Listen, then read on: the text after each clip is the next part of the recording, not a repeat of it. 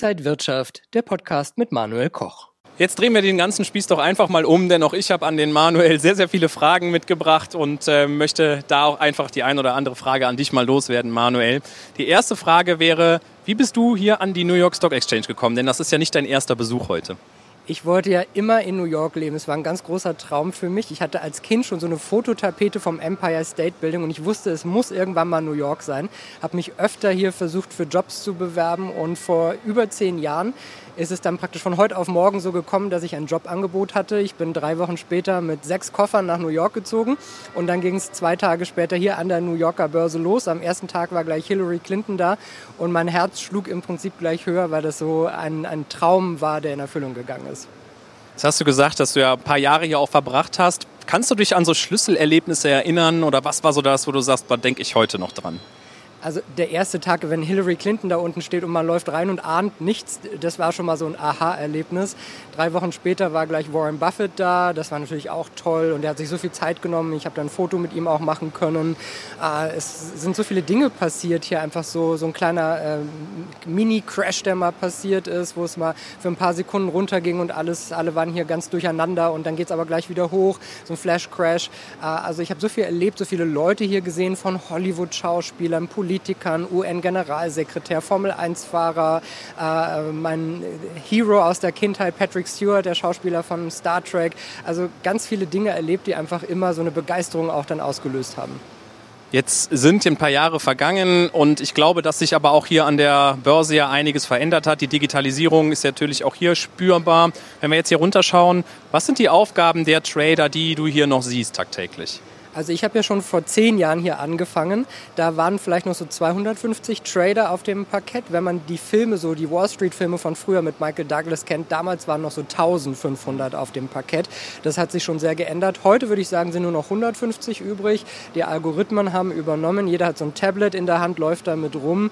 Und die Leute heute sind so ein bisschen auf Autopilot. Also zum Opening, Opening Bell, 9.30 Uhr, Closing, 16 Uhr, haben die schon noch ordentlich zu tun und auch in Breaking News Situation, aber zwischendrin laufen die Systeme, die Jungs hier schauen die Nachrichten, äh, essen was und behalten so ihre Aktien im Auge. Jeder Market Maker, so heißen die, die hier in dem blauen Hemdchen rumlaufen, hat ungefähr so 15 Aktien, die, für die er zuständig ist. Und da ist er auch für verantwortlich, die stabil zu halten, die im Auge zu behalten. Äh, meistens hat er auch Kontakt zu den Firmen. Und äh, so ist es äh, trotzdem aber ja so, dass die Maschinen heute schon viel machen. Jetzt hast du eben ein interessantes Stichwort genannt, das Thema Jacken.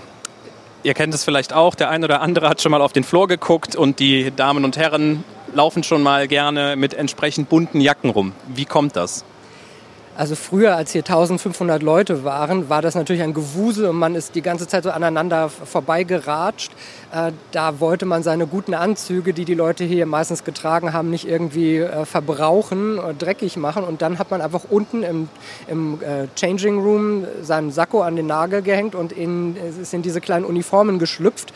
Da ist dann meistens auch noch die Nummer drauf, die Lizenznummer, die man hat. Jeder Trader hat so eine, die muss man eine Prüfung bestehen, muss dann akzeptiert werden hier an der New York Stock Exchange. früher waren diese Lizenzen auch mal Millionen wert zwischendrin, heute nicht mehr ganz so.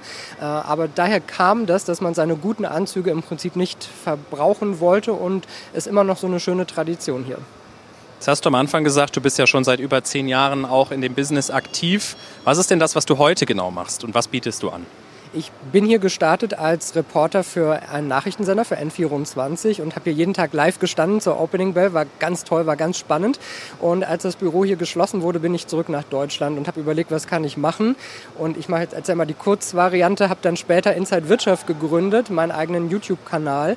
Und es gibt jeden Tag ein frisches Interview oder Video und da geht es immer rund um Börse, Finanzen, Real Estate, also Immobilien, Bitcoin, alles rund um Finanzen. Jeden Tag, Montag bis Freitag ein Video. Das produziere ich in Berlin oder in Frankfurt an der Börse oder jetzt hier.